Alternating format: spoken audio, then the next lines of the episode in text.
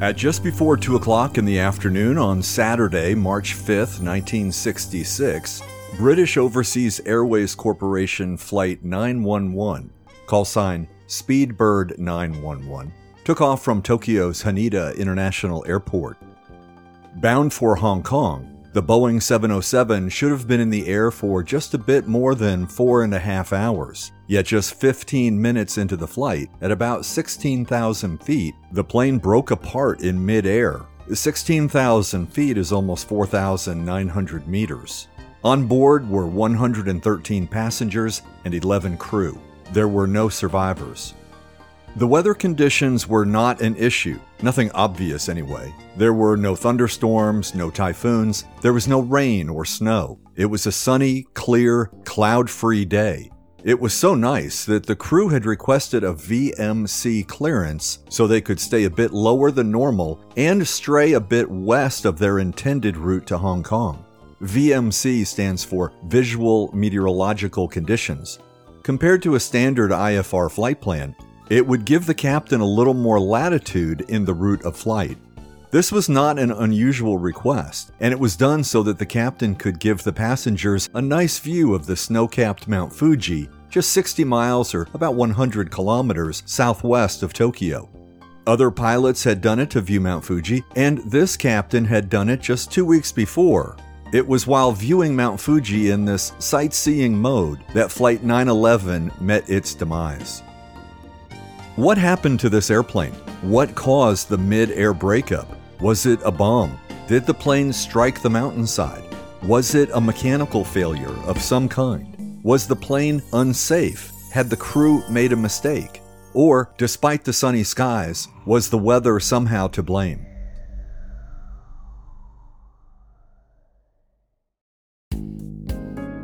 This is Radar Contact Lost, the podcast. I'm your host, Dave Gorham. I'm a retired meteorologist with a career in the United States Air Force, commercial, and broadcast weather forecasting, with a specialty of aviation meteorology. I've provided weather support to Air Force One and to Marine One. I've briefed military and corporate flight crews. I've been both a television and radio broadcast meteorologist and have spent a large part of my career providing military and commercial weather support to clients in all parts of the world. I've created this podcast series to bring you interesting but tragic stories of airplane crashes that are either caused by the weather or when the weather is a contributing factor to the crash. Today's episode When a Boeing 707 broke apart in midair near Mount Fuji is the tragic tale of a commercial jetliner that broke apart in flight while passengers were enjoying glorious views of the iconic Mount Fuji in east central Japan, not far from Tokyo. It wasn't immediately known why the plane broke apart, but many witnesses on the ground with cameras documented the breakup and then the spin downward to the ground. In the end, the crash was attributed to clear air turbulence, a common occurrence that affects most flights to one degree or another in every part of the world. What happened on this day in 1966? A plane falling apart in mid-air due to turbulence is incredibly rare. In fact, short of the extenuating circumstances such as a pilot intentionally flying into areas of known extreme turbulence, it's not wrong to say it just doesn't happen. Yet on this day, with this airplane, it did happen, and 124 people lost their lives. Fortunately, there were no deaths or injuries to people on the ground.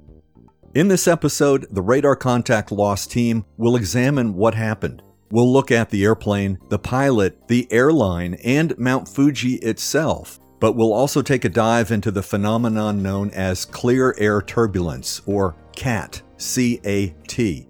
Not only what it is, but how, why, and where it occurs, and why on this day over Japan, BOAC Flight 911 was ripped apart in midair. Then, near the end of the episode, I'll discuss a couple of unrelated but related items. First, why the year 1966 was such a devastating year in Japan for aviation with five deadly commercial airliner crashes.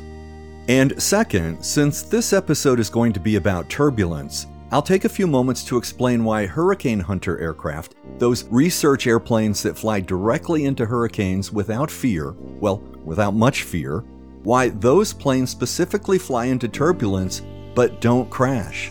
I hope you'll stick around for all of that. Now, on with our story.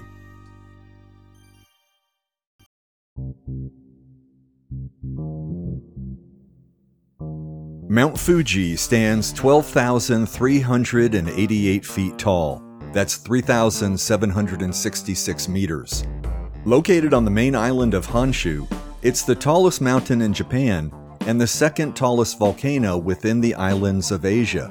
It's classified as a stratovolcano, which means it has the symmetrical, conical shape of a volcano that I think most of us are familiar with. In fact, Mount Fuji is so symmetrical and so perfect that it has been a cultural icon of Japan for countless years. And because it's covered in snow for almost half the year, it's about as photogenic as it can be. It's a highlight for tourists, including hikers and mountain climbers. And as you can imagine, one of the best sights of Mount Fuji is from the air. Air traffic around Mount Fuji is common. Though considered an active volcano, the last eruption of Mount Fuji was in 1707. That's more than 300 years ago, and in the world of geology, that's the proverbial blink of an eye. And so the volcano is still considered an active volcano. As if to underline that status, new research indicates that the next eruption may be on the sooner rather than later side. In 2021, the Mount Fuji eruption hazard map was updated for the first time in 17 years, and experts say that an eruption could happen at any time. As of this production in October of 2023, there are no indications of an eruption in the near future. The circumstances related to Mount Fuji and Flight 911 are interesting. Shortly before takeoff, the captain amended the flight to VMC. Again, that's Visual Meteorological Conditions. As I mentioned, this allows the captain some leeway to deviate from the official flight plan.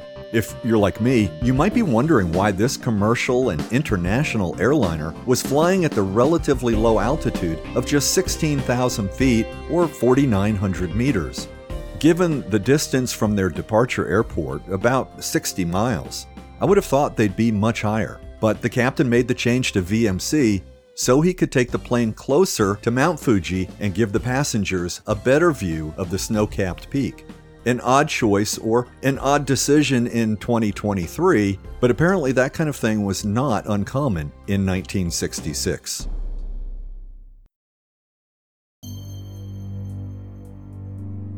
The debris field for Flight 911, call sign Speedbird 911, was scattered across 10 miles. That's 16 kilometers.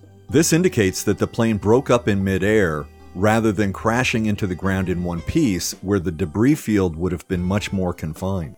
A witness to the crash reported, quote, The aircraft was flying as high as Mount Fuji, and I could see smoke at its tail. I heard a bang, and afterwards the tail and the main fuselage broke apart, and the aircraft began spinning down. Just before impact, the nose and the fuselage parted. Unquote. This witness was one of many witnesses on the scene. No surprise, really. It was a glorious Saturday in March, the sun was shining, and there was not a cloud in the sky.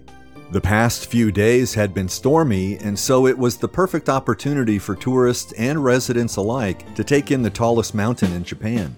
Hundreds of Mount Fuji tourists watched the plane fall from the sky. Investigators examining the remains of the plane discovered that the plane first lost its vertical stabilizer. It amazes me how investigators are able to reconstruct the plane after a crash. But in this case, they discovered smears of the vertical stabilizer's paint across the horizontal stabilizer on the left side or the port side of the airplane, indicating that as the vertical stabilizer tore away, it scratched across the horizontal stabilizer. And it did more than scratch the stabilizer, it actually broke some of it away. Simply, this is a worst case scenario for an airplane. Losing any control surface is bad, but losing the large fin known as the vertical stabilizer that stands up at the back of the airplane, that's about as bad as losing a wing. Add to that the loss of a portion of the horizontal stabilizer, and the plane's fate was sealed. That said, a plane can be flown without a vertical stabilizer. In episode 7 of Radar Contact Lost, I detailed how three years before this crash in 1963, a U.S. Air Force B 52 bomber had crashed because it lost its vertical stabilizer during low level training maneuvers in the United States. Now, that plane crashed, but in testing later, it was discovered that a B 52 could fly without most of the vertical stabilizer. But there had to be enough altitude and time for the pilot to figure out what was wrong and then how to fly the crippled airplane. It's true, there are instances of planes flying without a vertical stabilizer. Some planes are even designed without a vertical stabilizer, like the B 2 Spirit and the brand new B 21 Raider, both U.S. Air Force stealth bombers of the so called flying wing design. Based on what investigators pieced together at the base of Mount Fuji and the accounts of witnesses on the ground, the plane was first seen trailing a white vapor before it began to break apart, so perhaps a fuel tank may have ruptured first. Then, after the loss of the vertical stabilizer and a piece of the horizontal stabilizer, the plane pitched downward and to the left. It all happened very quickly, and there was nothing the crew could do to save the plane. The forces brought about by the spin and the dive ripped all four of the engines off the two wings, ripped off the remainder of the tail assembly, then, just before impacting the ground, the starboard wing came off, and the front of the fuselage separated from what was left of the plane. It was an ugly crash. Investigators also discovered stress fractures around the holes of the bolts that held the 707's vertical tail fin in place. The final report stated that the stress fractures did not contribute to the crash of Speedbird 911. In the case of the B 52 that crashed in 1963, it was determined that the bolts that held the vertical stabilizer in place had failed, so they were strengthened and replaced. And though the bolts were blamed, the bomber most likely would not have lost its tail had it not been for the pilot's attempt to climb above the severe mountain turbulence that it had encountered. In other words, it was the stress of the pull up and the bolts that weren't quite up to the task that broke the tail of the bomber, not the turbulence itself.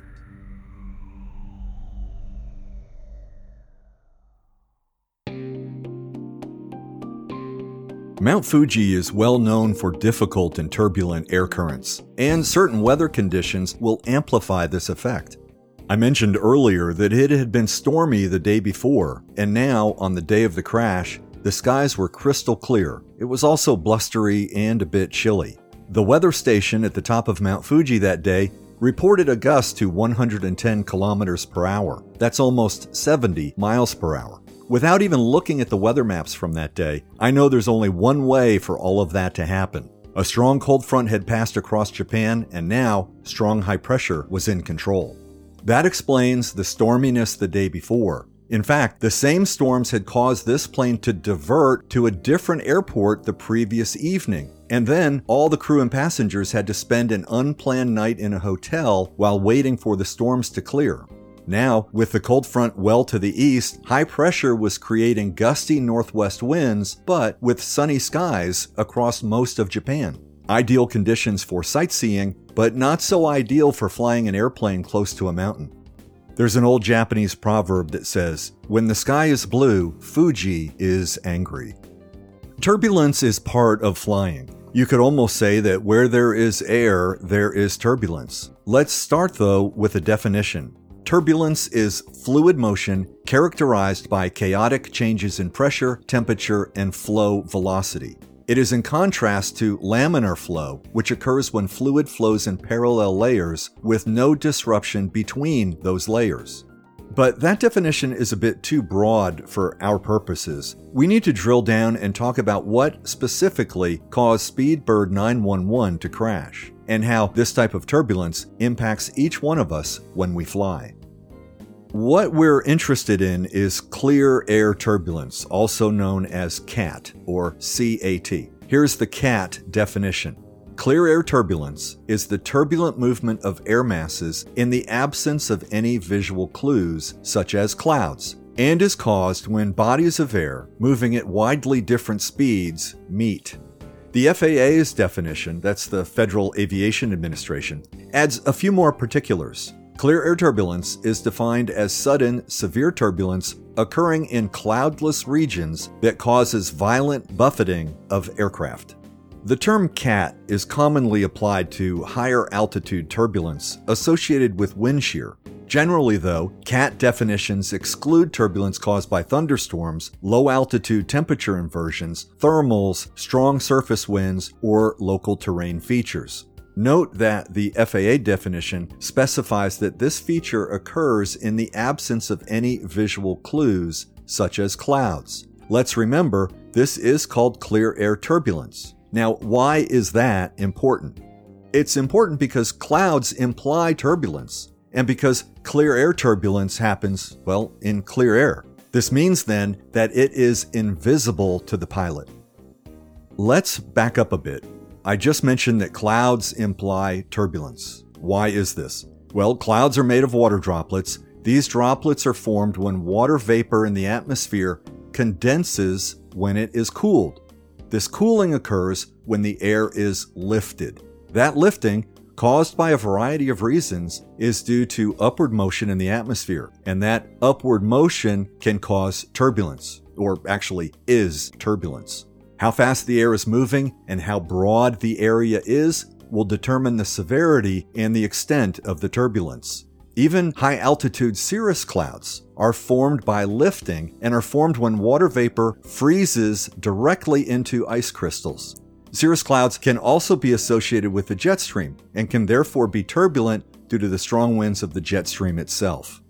Now that I've described how cloud formation is related to upward moving air, let me bring this back to turbulence. Air rises, yes, but how does it crash an airplane?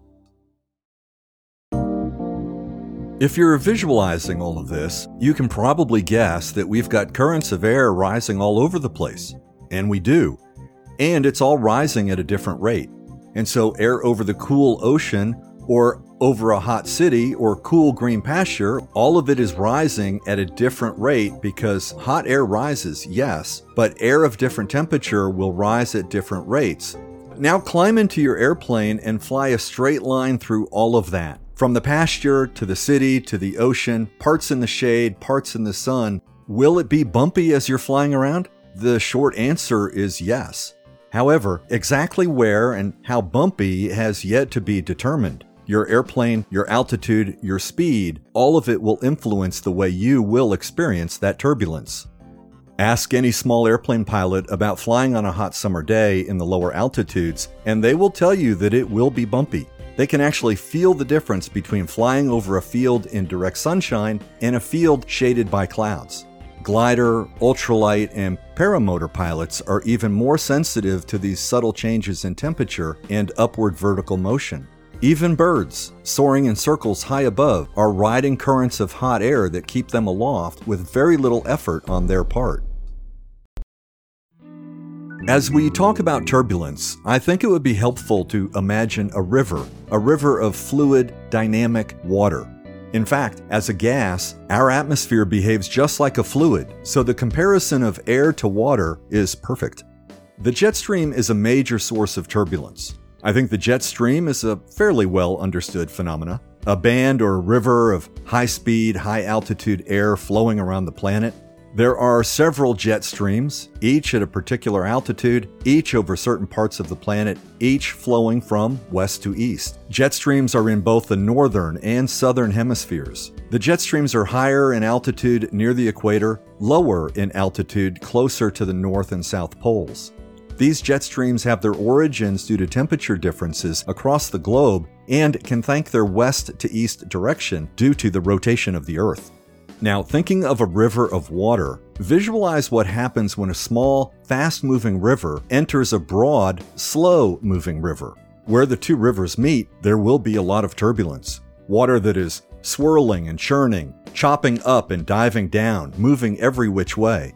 Also, imagine how the water interacts with the banks of the river. The edge of the water flowing against the bank, the water kind of chews, rubs, and swirls along the bank. This is due to friction, friction caused by the flowing water along the dirt or the earth along the bank of the river. In fact, given enough time, this friction will actually change the direction of the river, digging and carving here, depositing and smoothing there. This is exactly what happens with a jet stream high above our heads. There is friction or turbulence at the edge of the jet stream where it interacts with slower air that is not part of the jet stream. Then all of that air is comprised of air molecules that are bumping and rubbing against one another, the faster ones against the slower ones. Right there is where we will find the turbulence.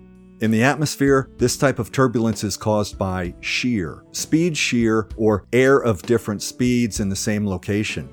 Another way turbulence will form is when the wind changes direction. The same bumping of molecules occurs because air flowing more slowly, closer to the center or the inside of the turn, bumps and collides with air flowing more quickly, farthest away from the center or along the outside of the turn.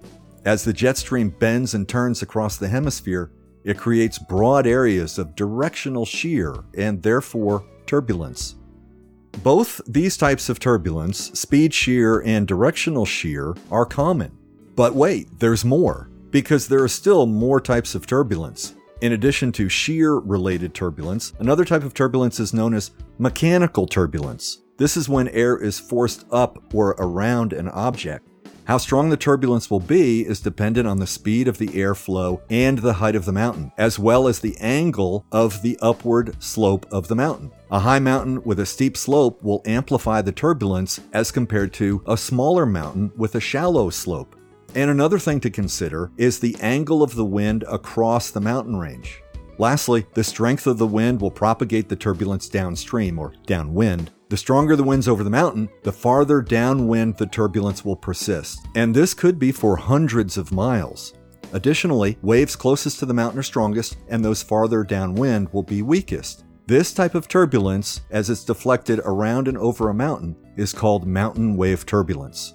FedEx first officer Larry was telling me that on a recent westbound flight, he experienced mountain wave turbulence that originated over the Rocky Mountains and continued eastward into the plains. That's easily four or five hundred miles of turbulence.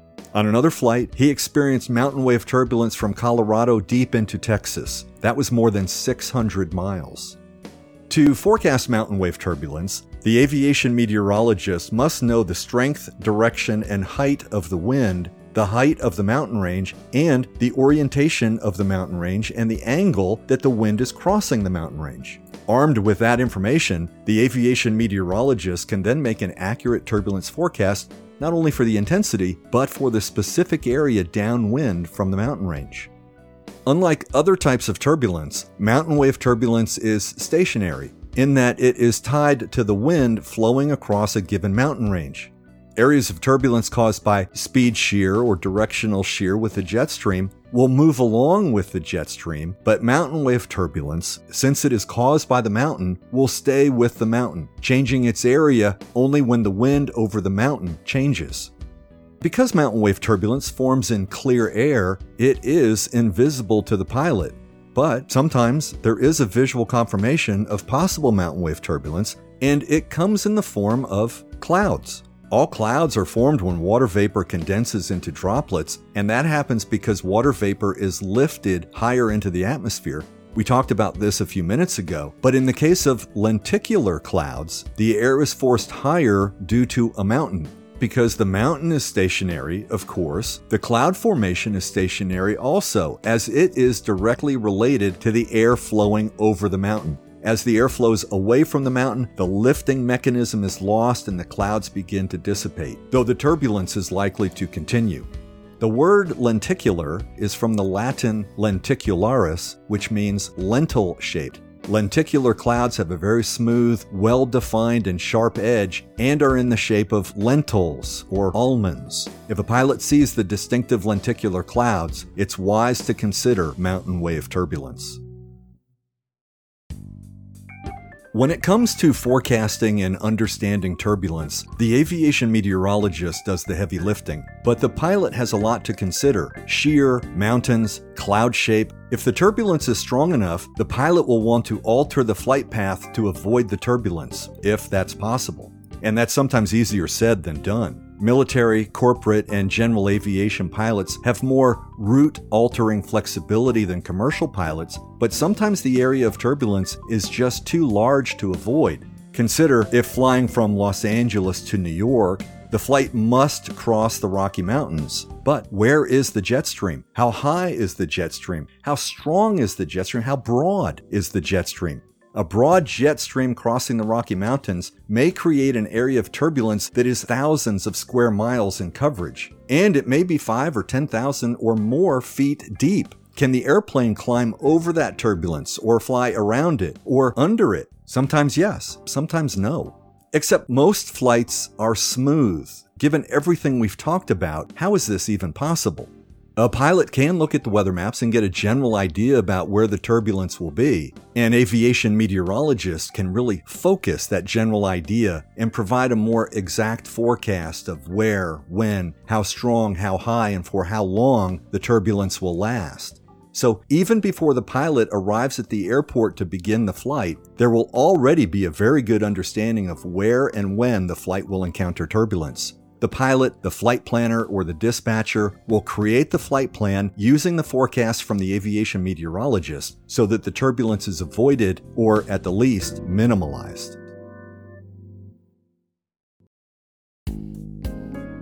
Another key way to avoid in flight turbulence is to heed the warnings of other pilots who have already, as they say, been there and done that. Pilot reports, or PIREPs, are first hand accounts from other pilots of where and how strong the turbulence is, or has been. Let me add here that reports of no turbulence may sound boring, but those PIREPs are just as important as the ones that report turbulence. In other words, knowing where the turbulence isn't is just as important as knowing where it is. A problem, though, with PIREPs is that they may not be a priority to the pilot. After all, the pilot has a lot of responsibility on the flight deck, and sending a report of turbulence to other pilots may not be high on the priority list. This highlights one of the problems with PIREPs. They rely on the pilot to send them, either when time allows or when the pilot thinks to do so. There are a lot of airplanes flying around up there, but it's a big sky, and more data is always better than less. First Officer Larry tells me that usually when they switch frequencies from one air traffic control center to the next, the controllers will ask the pilots for a PIREP. I'll clarify that a bit because Cindy, one of our air traffic controllers here on the podcast, reports that air traffic controllers do indeed have requirements for when to solicit PIREPs from pilots and then when and how to disseminate them into the air traffic control network. Because pilots and controllers are busy, I should mention a system that came online just a few years ago. This system uses existing aircraft sensors to monitor parameters such as the airplane's speed, angle of attack, altitude, wind, temperature, and more, so that when predetermined turbulence thresholds are met or exceeded by the airplane, an automated message is sent to ground stations. This is done without input from the pilot. The system is called Turbulence Aware, and it is monitored and maintained by IATA, the International Air Transport Association. Turbulence Aware is new, but recently reported that 15 airlines are signed up to use it. So there are a lot of airplanes out there that are using it, but an awful lot that are not. As I said a moment ago, more data is always better than less data, and I hope more carriers sign up for Turbulence Aware. Okay, so we've talked about the types and causes of turbulence. But what about the severity of turbulence or how turbulence is classified and how turbulence related injuries can occur? According to the Federal Aviation Administration, the FAA, the turbulence that occurs on commercial flights is the leading cause of non fatal injuries suffered by airline travelers. Every year, passengers and flight attendants sustain injuries caused by turbulence. Common injuries include whiplash, much like being rear ended in a car, Whiplash results when a person's head snaps back and forth. Unsecured objects in the cabin can cause bruises, cuts, and lacerations when turbulence occurs.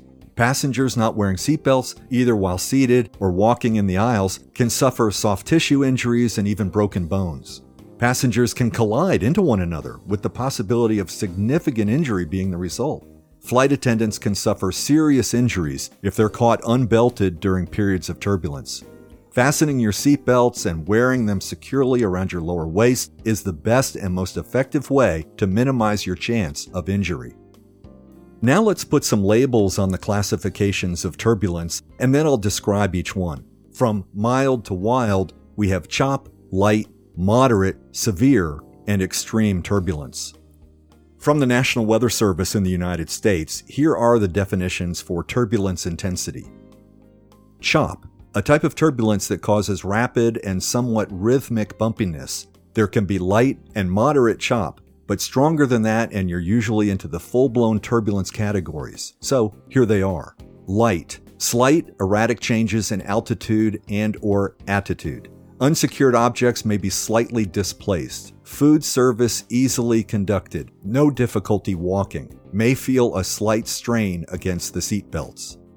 Moderate change in altitude or attitude, but the aircraft remains in positive control at all times. Unsecured objects dislodged. Food service and walking is difficult. Passengers will feel definite strain against their seatbelts.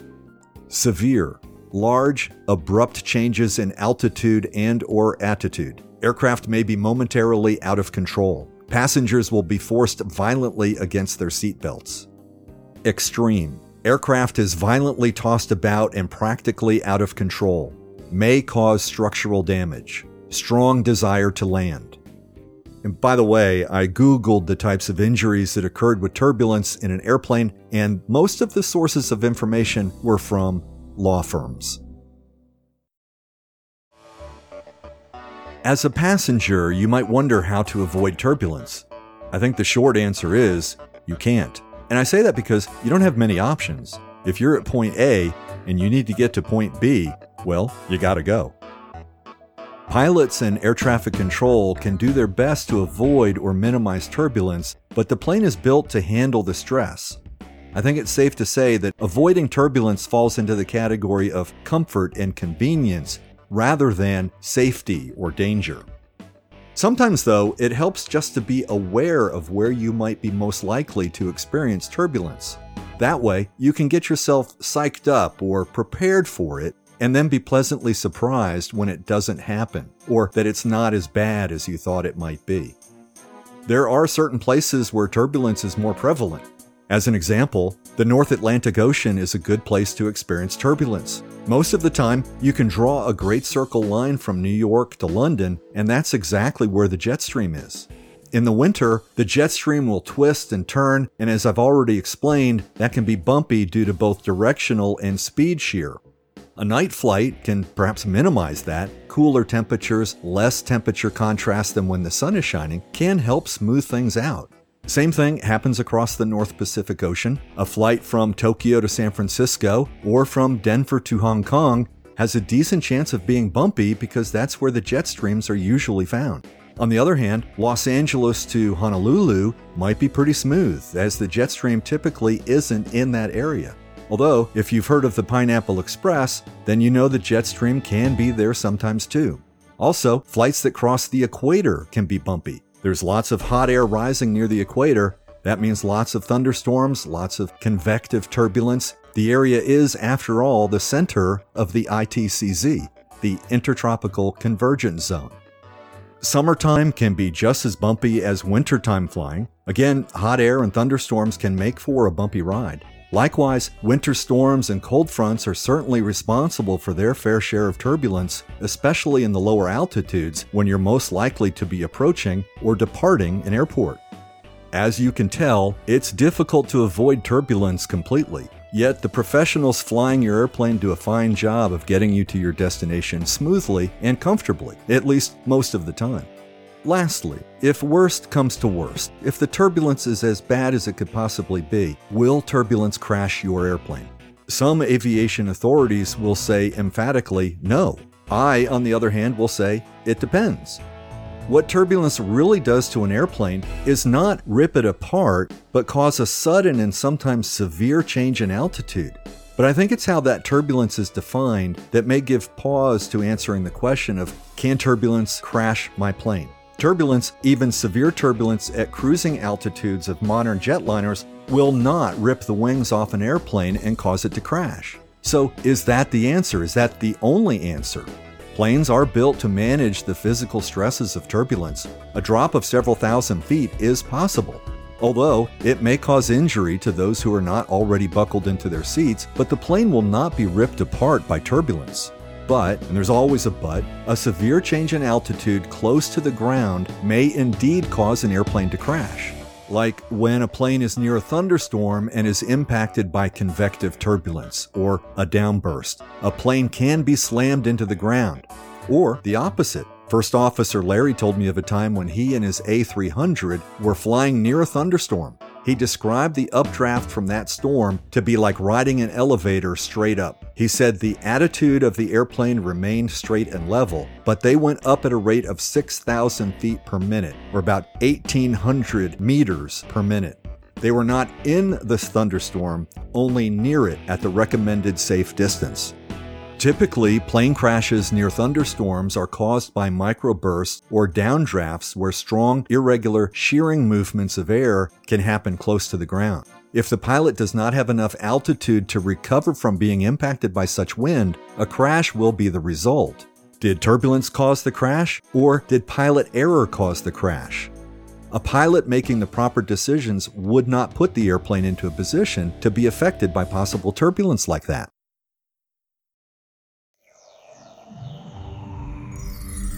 And that brings us back to the 1966 crash of British Overseas Airways Flight 911. Was it turbulence that ripped apart the Boeing that sunny day near Mount Fuji? It was.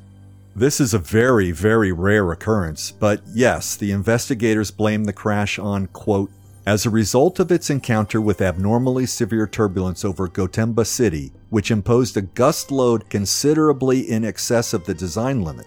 It also stated, quote, It is not unreasonable to assume that, on the day of the accident, powerful mountain waves existed in the lee of Mount Fuji, as in the case of mountain waves formed by extended ridges, and that the breakdown of the waves resulted in small scale turbulence, the intensity of which might have become severe or extreme in a short period of time. Unquote.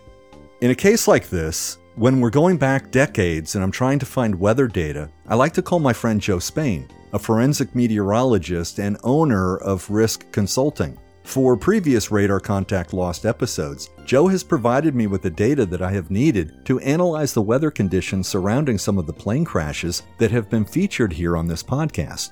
For me to understand the severity of the mountain wave turbulence near Mount Fuji on March 5, 1966, it would be tremendously helpful to have the wind data for a variety of altitudes around and above Mount Fuji. Unfortunately, Joe was busy preparing for an upcoming project, so I had to do without and look elsewhere. You might be wondering, however, what about the flight data recorder? That would provide data and that would indicate the conditions experienced by the 707 as it encountered the mountain wave and then as it began to break up and fall from the sky. Unfortunately, the flight data recorders for the early 707s were located in the cockpit. In this case, the recorder was burned beyond use. The other source of information from the airplane, the cockpit voice recorder, was not installed on this airplane as they were not required at the time of this crash. One year after this crash, in 1967, cockpit voice recorders and flight data recorders became mandatory for all commercial aircraft registered in the United States and elsewhere soon after. Recorders, by the way, are now located in the rear of the plane, where their survival is more likely. So, without weather data from the day of this accident and without data from the airplane itself, I'm at a loss to know what the airplane experienced or what it could have experienced. But then I found a report from the US Navy. A Navy A 4 Skyhawk, which is a small single seater fighter jet that saw heavy use during the Vietnam War, it was being used to help search for the wreckage of Speedbird 911. The Skyhawk was in the same area and on the same day as the 707, and when flying near Mount Fuji, the pilot reported severe turbulence. Turbulence to such a degree that he thought the small plane would break up while in flight. With that kind of information, the Navy then grounded the fighter jet for an inspection to ensure there was no damage. They discovered that the plane had experienced acceleration forces ranging from positive 9 to negative 4 Gs. A g is the force of gravity, So 9 Gs would be 9 times the force of gravity pushing a body downward, or forcing the blood in your body away from your head and toward your feet. 9 Gs is about the limit for most fighter pilots to withstand, though some can tolerate more for brief periods. A negative G is the opposite. It's when the blood is rushing to your head away from your feet. A person can feel weightless at anything more or anything less than 0 G. For the Skyhawk pilot, that would have been a wild ride, but it gives us at least some data to relate to the 707. That and the 120 km per hour wind reported from the weather station at the top of Mount Fuji, which would indicate the likelihood of severe turbulence. Speaking of G loads, the investigation revealed that there was another form of data recorder on board the airplane, and it was a surprising source. It would likely not surprise you if I told you that many people today use a GoPro or cell phone to record the takeoff, landing, and many parts of the flight. Would it surprise you to know that people did the same thing in 1966? No GoPros back then, of course, but cameras like the Canon Single 8, the Minolta Zoom 8, or the more common Kodak Brownie 8 were not uncommon in the hands of passengers in the early days of the jet age. And so it was that there was a passenger aboard Speedbird 911 who was recording the spectacular views of Mount Fuji. After all, that's why the captain had taken the airplane near the volcano. Remarkably, neither the camera or the film was destroyed in the crash. And when investigators developed the film, they saw images outside the window of the mountains near Mount Fuji, and then an abrupt shift to the interior of the plane. In between, there were two dropped frames. At first, the investigators were baffled as to the reason for the unexposed frames between the other two scenes, outside and inside the plane. But then they subjected the camera to stress tests and discovered that at G loads of up to 7.5 Gs, the camera's film feeder mechanism would jam. The theory then was that the plane experienced enough Gs to jam the camera, at least 7.5 Gs. It was an interesting discovery and certainly an unorthodox way to estimate the forces the plane was subjected to. I also found an article from Time magazine that was published two months after the crash. At the time, investigators acknowledged that the exact cause of the crash was still a mystery. It was also mentioned as part of the FAA report that stress fractures of the bolt holes around the tail assembly that I mentioned earlier were caused by metal fatigue, not the crash. As many 707s had been flying since introduced in 1958, and many of those had amassed more than 250,000 flight hours, metal fatigue had to be considered. Speedbird 911 was purchased new in 1960 and had 19,523 flight hours on the airframe at the time of the incident, and already metal fatigue was apparent. Earlier, I mentioned the story of the B 52 that lost its vertical stabilizer while flying low level training maneuvers in 1963. In that case, though the low level turbulence was considered severe, it was determined that it was not the turbulence, but the actions of the pilot when pulling the bomber steeply up to climb away from the turbulence that caused the tail to separate, and that the separation was ultimately attributed to the bolts that held the tail section in place. Following the investigation, bolts in the B 52 tail assemblies were strengthened and then replaced. Likewise, the tail bolt holes in nearly 200 707s were inspected and repaired. With the crash of Speedbird 911 in mind, the FAA stated in 1966 that no crash has ever been linked to such defects as the holes holding the tail bolts in place.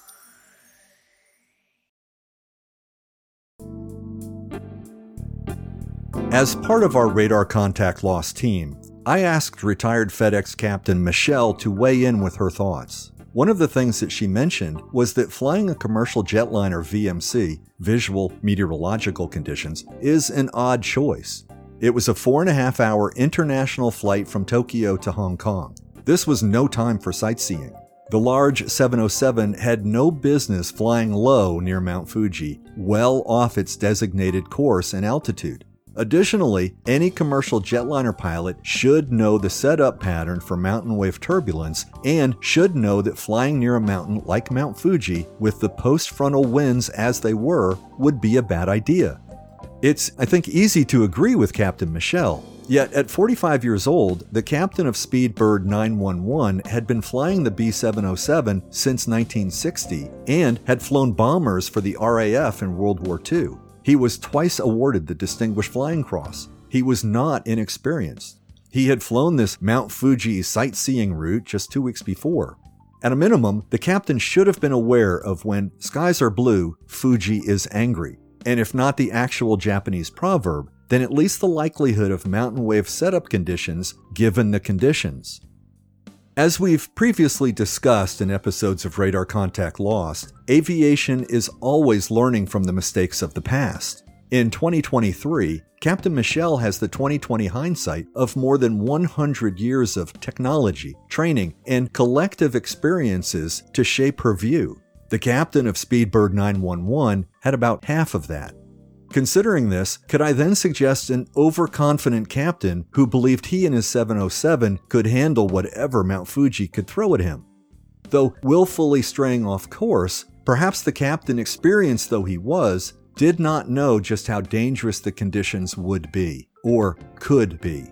I will add that the BOAC aircrew should have received a weather briefing before they departed Haneda that included possible turbulence near Mount Fuji, except given that the flight was planned to be much higher, where mountain wave turbulence would not have been so severe, and that the planned route would have been more than 60 miles east and southeast of Mount Fuji, the weather briefing might not have been as detailed in this regard. Remember, the change to VMC occurred shortly before takeoff, so the pre flight weather briefing had likely already occurred prior to the change. I mentioned a couple of minutes ago that a good pilot would not put his or her airplane in a position to be affected by turbulence, which makes me ask then was this plane downed by severe turbulence, or was this plane downed by pilot error? The error being that the pilot strayed off course into dangerous conditions. Then again, in 1966, the effect of wind shear and turbulence on aircraft was not well understood. I'll mention here that I could not find any other crashes of airplanes around Mount Fuji after the crash of BOAC Flight 911. Large or small, including hang gliders and paramotors, as Google searches for airplane crashes near Mount Fuji are dominated by the BOAC crash, almost to the exclusion of anything else. I did see one snippet that indicated mountain wave crashes near Mount Fuji are not uncommon, but I can't back that up with any details about the actual crashes. There were a few sightseeing crashes before this one, but this was the last of these so called impromptu, VMC style, do it for the passengers commercial sightseeing airliner crashes. The dawn of the jet age had occurred only a few years before, and as the skies became more and more crowded, global air transportation and air traffic control matured quickly. The days of a pilot taking a commercial jetliner off route for a sightseeing trip to please the passengers came to an end shortly after this crash. I searched back through the records of the B 707 and the very similar B 720 and found no crashes like this one that were attributed to mountain wave turbulence ripping the vertical stabilizer off the airplane. There were a few crashes that involved mid-air breakups. An example in 1963, there was a Boeing 720 that broke up in mid-air near Miami, Florida. This was due to wind shear related to a nearby thunderstorm. In this case, pilot error and difficulties related to the autopilot caused a loss of control, and then the plane broke up as it was diving toward the ground, exceeding the design limitations of the aircraft. Generally, the Boeing 707 was considered a safe airplane, and pilots did not complain about it being difficult to fly. In fact, the 707 came along at a perfect time that allowed its safety and overall design to really stand out. This was at a time when other aircraft were struggling. The first commercial jetliner, the de Havilland Comet, had a tendency, unfortunately, to break up in flight, a trait that was later traced to metal fatigue, which was a problem that was not well understood in the early days of metal fabrication and aircraft design and construction. The French Caravelle and the American DC 8 were in development, but still a year away from rollout. So the new, safe 707 came to market at the perfect time. Given what was flying already at the time, a bold statement began to make its rounds at the airports. If it ain't Boeing, I ain't going. However, a couple of years after the original 707, Boeing stretched and widened the plane, and then there were some difficulties. To address this, Boeing added some height to the tail, about 40 inches, that's about 1 meter taller, and they also added a stabilizing fin to the fuselage below the tail. That would be called a ventral fin. That seemed to improve the flight characteristics, so the new tail and fin were retrofitted across all the 707s. Speedbird 911 was the newer version. Did the added height and increased surface area of the new vertical stabilizer provide more airplane for the mountain wave turbulence to interact with? A larger tail works well at higher altitudes where the air is thinner, but it can be problematic at lower altitudes where the air is heavier and more dense. That said, the 707 was designed for high altitude cruising where the new tail, the new larger tail, would be more effective, not for sightseeing in the lower altitudes around mountains. There was nothing in the final report that indicated the newer, larger tail contributed to the crash, or the breakup of the airplane, or the stress fractures that were noted around the bolt holes. The last 707 was manufactured in 1978, and the 707 is no longer operated by any major airlines. It was considered a safe airplane, and British Overseas Airline Corporation had an admirable safety record. Though retired from commercial airlines, the 707 is still being flown regularly today for aerial refueling duty in the air forces of the United States, Chile, France, and Turkey. In this capacity, the plane is known as the KC 135 Stratotanker. The production of the KC 135 stopped in 1965, but the platform has received continuous updates in the decade since and has survived several plans and contracts for replacement. Despite these replacements for the KC 135 that are already in service, there is no imminent plan to retire the 707 in an Air Force uniform.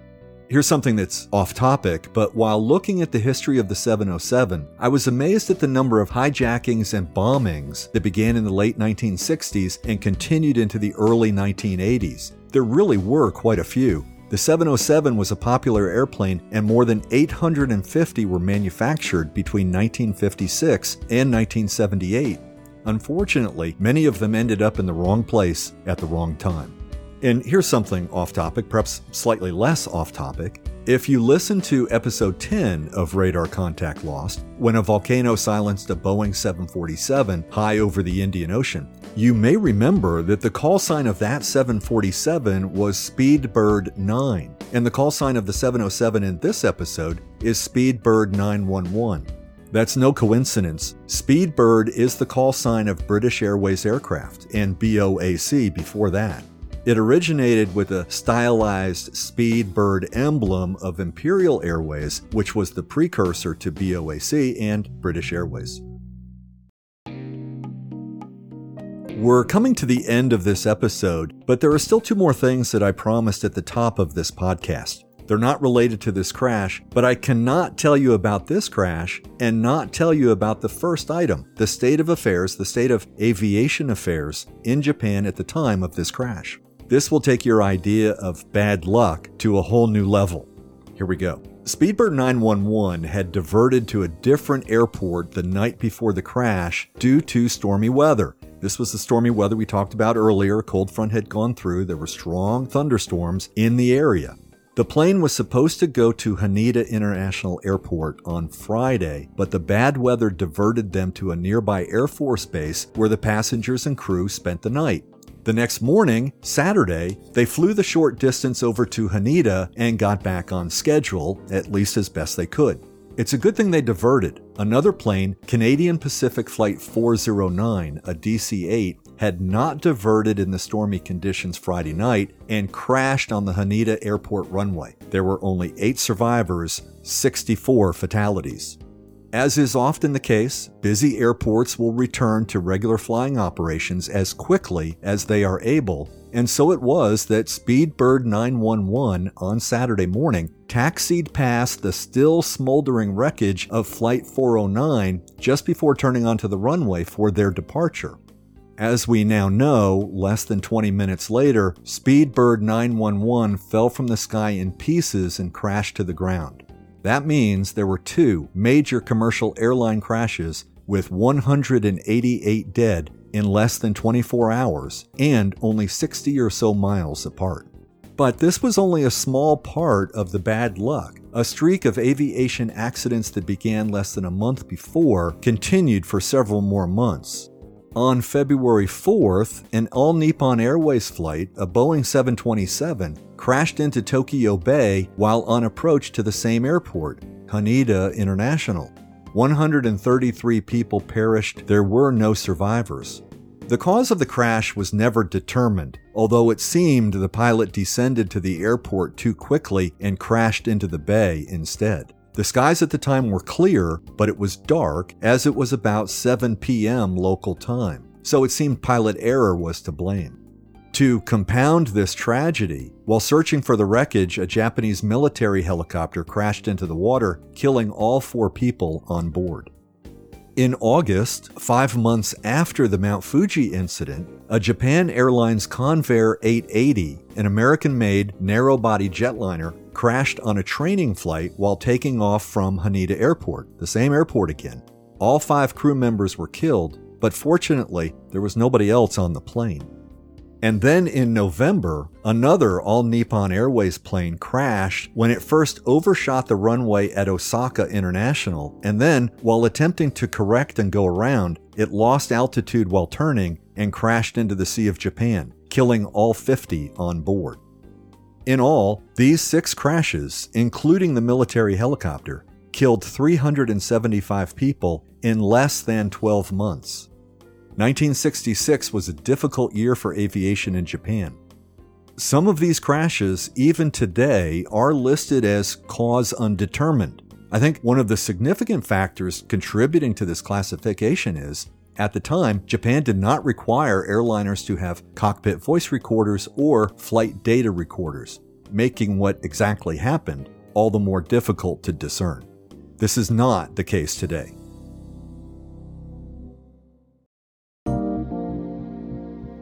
The second thing I promised to mention is about the hurricane hunters. Specifically, why is it that these Hurricane Hunter aircraft fly directly into hurricanes and they don't crash? If mountain wave turbulence can rip apart a 707 and airplanes in general give a wide berth to thunderstorms, how is it that these airplanes and their flight crews willfully fly into some of the most dangerous storms on Earth? Well, it can be explained in one sentence vertical wind shear versus horizontal wind shear. Simply, planes are built to stand tremendous horizontal shear because of the speeds they fly, but these forces are within a plane's design parameters. Now, with each plane, those parameters will be different, but still, horizontal shear is not a crashing concern. Vertical wind shear, on the other hand, is completely different. Vertical shear is why thunderstorms are so dangerous and why mountain wave turbulence is so dangerous. Planes just aren't built to withstand the shear from powerful winds moving up or down. In a hurricane, the pilots can see the thunderstorms either with their eyes or with the plane's weather radar, and they will avoid thunderstorms in a hurricane just as they would in Texas on a hot summer day. Additionally, the primary aircraft of the hurricane hunters is the WC 130, a variation of the C 130, already a stout, battlefield ready military air transport aircraft. In fact, the only modification to the WC 130 from the standard C 130 is the addition of weather sensor equipment. Hurricane hunters with NOAA, that's the National Oceanic and Atmospheric Administration, also fly into hurricanes, but their airplane is the P 3 Orion, another stout military aircraft. Thankfully, the last crash of a Hurricane Hunter aircraft was in 1974 when the Air Force Hurricane Hunters were flying into Typhoon Bess and the plane was lost over the South China Sea, though there had been five fatal Hurricane Hunter crashes prior to that time. That's all for this time on Radar Contact Lost, the podcast. Thanks for listening. If you'd like to see pictures of Speedbird 911 disintegrating near Mount Fuji, there are pictures and the account of the crash on the website thisdayinaviation.com. Just look up March 5th, 1966. I'd like to thank the team here at Radar Contact Lost. The RCL team is a great team because of these talented folks They help make this podcast detailed, thorough, and accurate, and make sure that I don't stray too far off the glide path. On the air traffic control side, we have former U.S. Air Force and FAA controllers Cindy and Michael Hintz and Tony Gorham. On the weather side, we have meteorologists Chris Abear and Nathan Stanford. On the piloting side, we have former U.S. Air Force and now retired FedEx Captain Michelle Acorn, and not yet retired FedEx First Officer Larry Gregory. This series is researched, written, edited, and produced by me. If you like this episode, please give a like and leave a review if you can, and tell your friends. On Instagram, follow at Radar Contact Lost Podcast. It's the only place where I communicate with the world. I provide behind the scenes, time schedules, interesting factoids, and more. Check it out. We're also on YouTube. If you'd like to reach out, send an email to rclpodcast1 at gmail.com. That's RCL Podcast, the number one, at gmail.com. With each new episode of Radar Contact Lost, I will bring you interesting but tragic stories of plane crashes from across the United States and from around the world. When these crashes involve the weather as a possible cause or as a contributing factor, I'll rely on my 40 year career as an Air Force, broadcast, and commercial meteorologist with a specialty of aviation meteorology to explain what happened and why. I'll also lean on my experts in air traffic control, meteorology, and piloting to peel back the curtain to take a closer look at what really happened. Lastly, let me thank you, the listeners. I'm happy to bring you these stories. To all of you who have a love of weather, aviation, and history, just like me. Thanks for climbing aboard and settling in for the latest from the Radar Contact Lost team. I'm Dave Gorham.